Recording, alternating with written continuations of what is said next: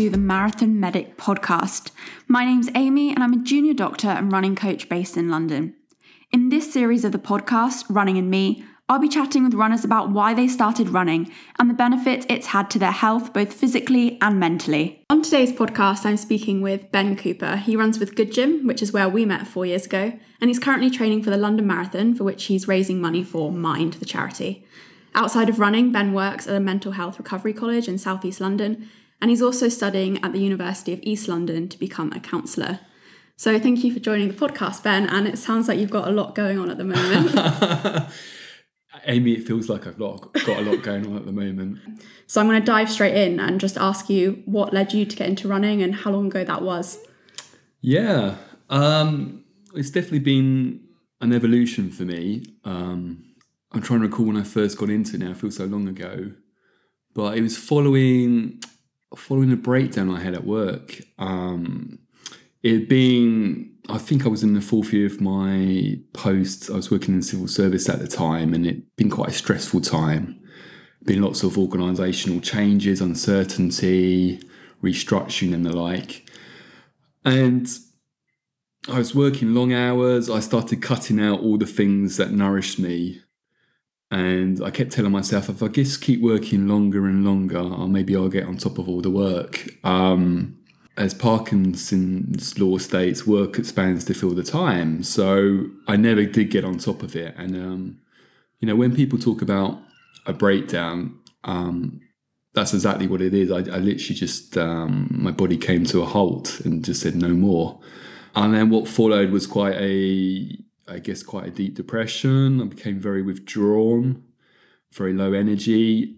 Um, I can't put my finger on what, you know, when I decided to um, necessarily put on the trainers and start running, but I can recall just it started, be it just. I got, I'd reached the point where even going to the corner shop was quite difficult. Very like anxious, um, but I put on the trainers and I literally would run around the block. So be it five, ten minutes. It really started just running around the block quickly as possible so no one would see me, then back indoors. And I guess bit by bit as I got braver, I would go twice around the block, or I might even go further afield. Now, at this time, I I was I didn't really know anything about running. I'd bought some trainers, be it from Sports Direct. I was probably running in a cotton t-shirt. Um, you know, when I look back now, when, where I reflect how far I've come, I, I kind of laugh at that person because you know he was clueless. He was just running around, but it set the foundation what was to follow. And um, you know, when I think about change, you know, when think about personal change, it's it's quite invisible. You don't see yourself necessarily changing. Um, but with running, you can really, you know, you can make progress quite quickly. And I think at that time, you know, and, and depression is associated with low energy and uh, behavior activation. And so it just, every kind of time, you know, I went for a run, um, it just started to show me a bit more what was possible. Psychologically, when I went for an hour, so I went through the hour mark running. That was massive for me. Mm. Um, but I I did my you know I I started doing um, 10ks and I recall my first half marathon, and I went big. I went I went for the Great North Run. I don't know why. I was running money for the Samaritans. Um, but again, I, I, I, didn't have a watch. I was wearing a cotton t shirt, shorts. I'd never done a half marathon before. I just it was kind of um, see what happens. Um, but all all the time it was kind of I was kind of building evidence bit by bit, like okay, maybe I am a runner. Um, I think when I started, I maybe didn't call myself a runner, but bit by bit, I was finding the evidence, and yeah, this sort of um, you know fits with all I've started to incorporate into my sense of self. Um, truth be told, when I joined Good Gym, um, one of the one of the drivers for that was actually um, maybe connectiveness. You know, I was probably feeling quite isolated and lonely, um, and running running on my own. You know, I I really value it. I enjoy that headspace, that freedom that comes with it, just being alone with my thoughts. Um, I feel like I can empty my head so I can allow other thoughts to come in. But it's hard to keep that motivation going. So I think joining a running group and running with other people really transformed my running. And also, I was able to learn so much from others.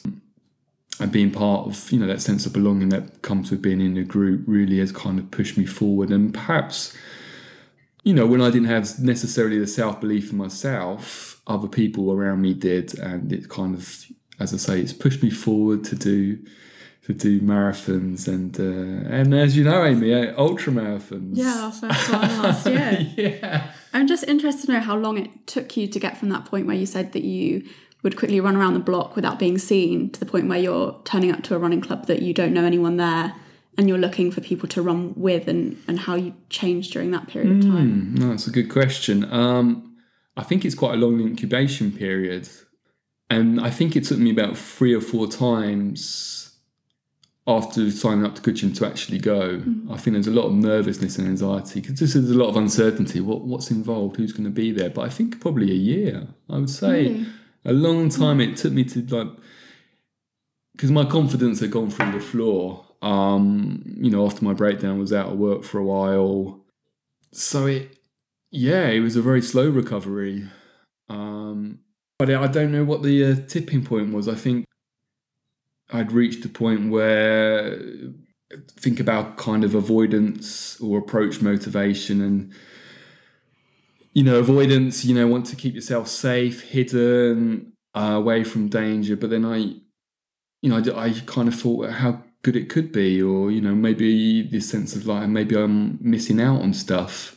And maybe that tipped the balance and thought you know maybe i should uh you know there's boldness in just trying stuff sometimes I think it's uh, interesting as well because I've known you for so long and I've never heard that from you directly. I've always read it on maybe blog posts you've written or you've mentioned it in passing and I've never appreciated.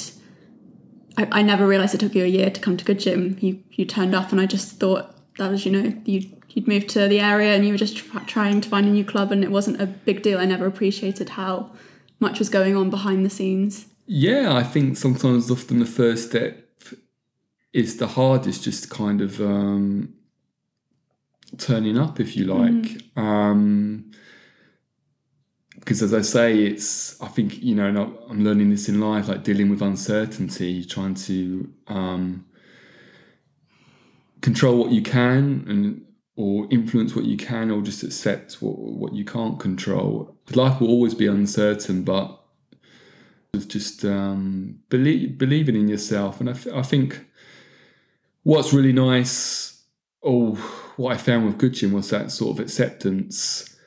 Yes, we might call ourselves runners, but there, I don't think there's any ego attached. Uh, No, it's it's definitely the sense of community with that.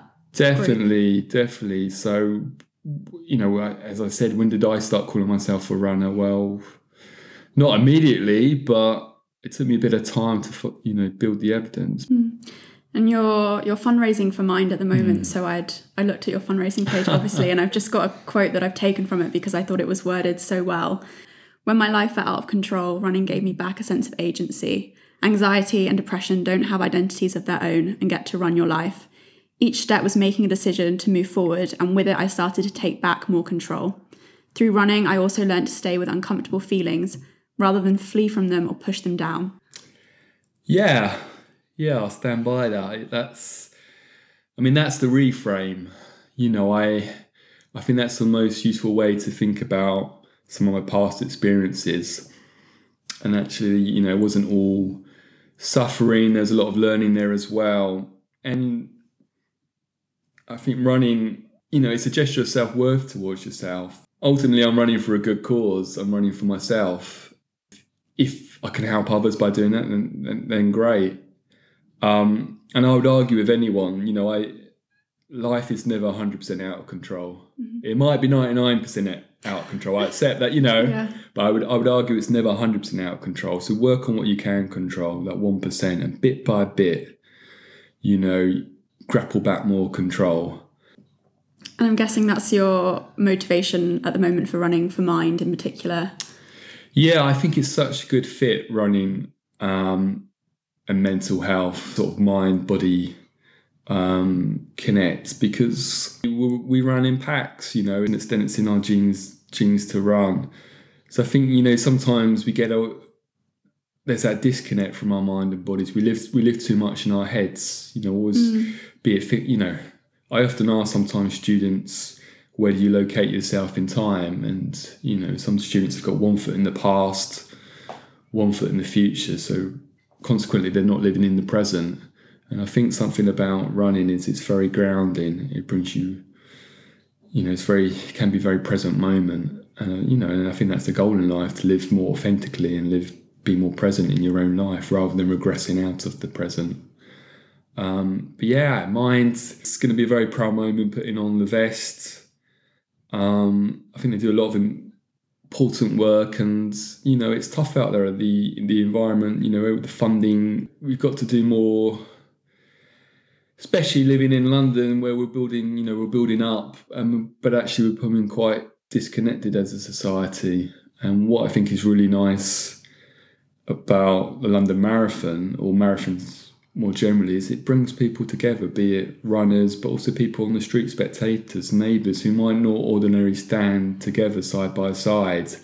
And you kind of find you see the best in people at these sorts of times. And I'm I've got to believe doing the work I do that most people are good, you know, and I often talk about three degrees of influence. If you're kind to three people, and in turn, each of those people are kind to three people, then you've got a kinder world. You know, Gandhi talks about changing your world, and he said actually it just starts with being, it starts much more locally. It starts by changing your, your community. You know, and that's partly kind of what I like about Good Gym as well, that local activism is quite inspiring to know lots of people want to find a way to help. They just they're looking for that way. You just need to be kind of um, brought together, if you like.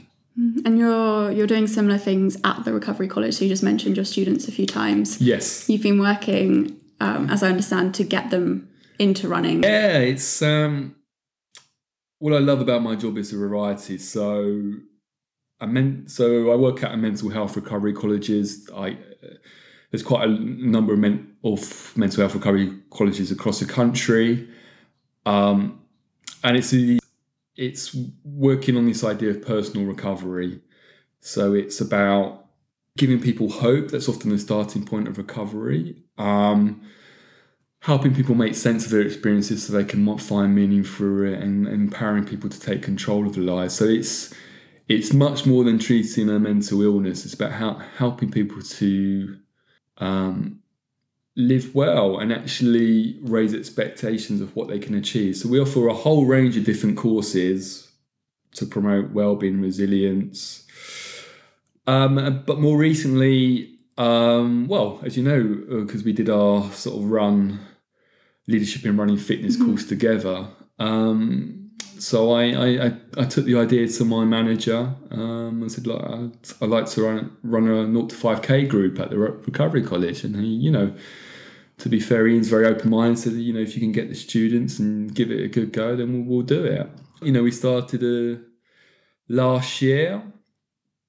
Um, and I think there's a lot of misinformation about running. I think sometimes people get this idea that you know they equate running for the bus, sprinting with running, and actually, and or that it's going to be boring. But you know, you can introduce lots of games, and it's it's continued, and it's it's something I'm very proud about. Something I enjoy enjoy immensely. Be able to share my love of running with others, and we've had some really great successes in in the group. So we've got people who may not have run for 10, 20, 30 years. We've got um, people who may be um, quite socially anxious, so they're quite self conscious about perhaps running in public. So we've got to overcome those barriers mm-hmm. to participation.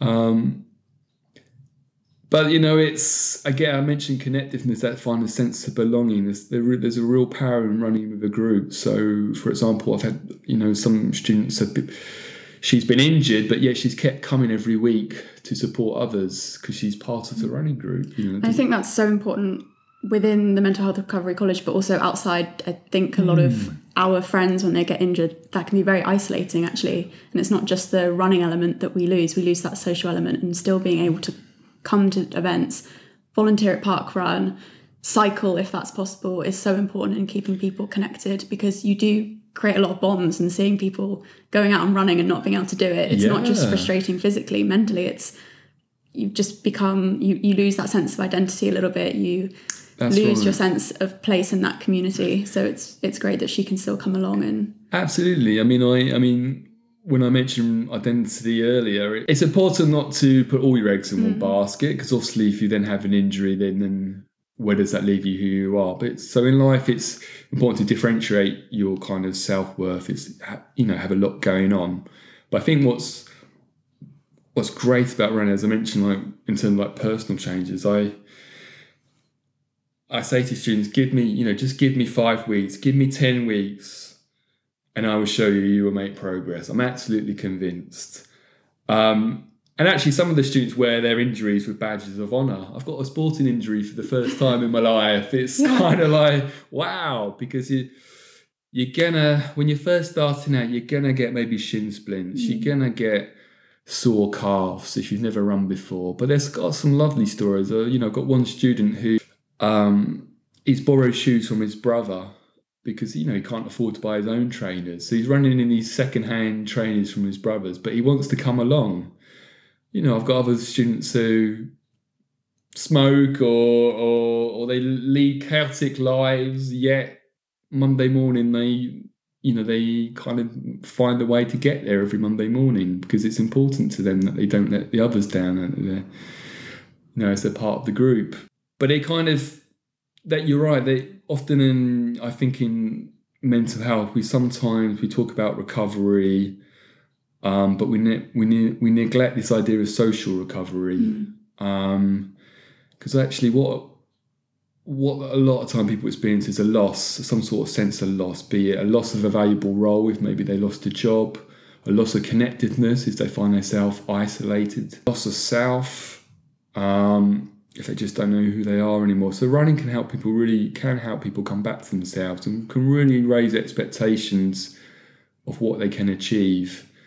And then hopefully you can translate that into other areas of your life. If you can do, you know, running um, as you know, it's it's honest. You know, I've reflected after races and thought, you know, when I fell short, if I if I'm being honest myself, I didn't put the training in. There's no dodging this. It's hard work, but that's that's the value in the process. And I often say when we get to we're working towards going to park run in, in March for some of the students who've never done a park run before. That's that's that's the aim winning would be getting on the start line, mm-hmm. you know, because that's we've done all the training behind it, and we can celebrate it. You know, I've got one student who's done her first run outdoors on her own. I can recall she came back and said, "Ben, I went for my first run outdoors, and you know what? No one actually, no one actually commented or was looking." I was like, "How? Everyone's self-absorbed. We're all thinking about ourselves, you know."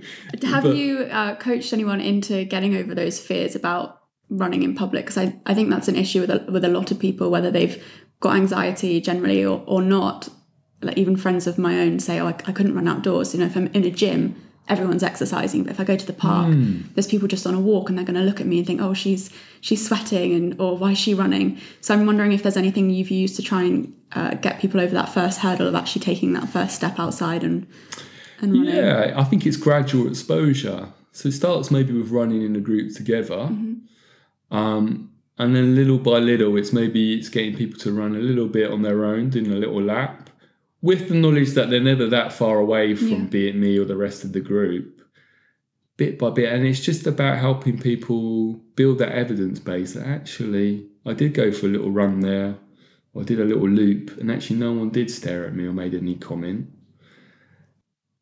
And also, we, we try to encourage a buddy system in the running club. Try to get people to buddy up, um, and that also gives people accountability For turning up as well, I for suppose. turning up yeah. as well. I think sometimes people are quite prepared to let themselves down, Yeah, and maybe but that's not so much others. not so much others. So when you can motivate yourself to go for your own run and you don't need anybody else, that's really powerful. And um, you know, in our you know, we sort of think about in our emotional lives, if if you always wait to be in the right mood to do something, you might be waiting a long time. So there's great again, there's great agency and power in just doing something sometimes, and then motivation will follow. Um, but I think certainly barriers to participation. I think it, it's a lot of uncertainty, the not knowing. What you can do is, in terms of increasing control, people can run, but they maybe they know they've got a kind of an exit strategy if they know how to. So they maybe do loops near the house. They've always got the option just to loop back and go home. Um, increase certainty, so you can maybe choose a, a route or a time of day when you maybe not many not as many people around.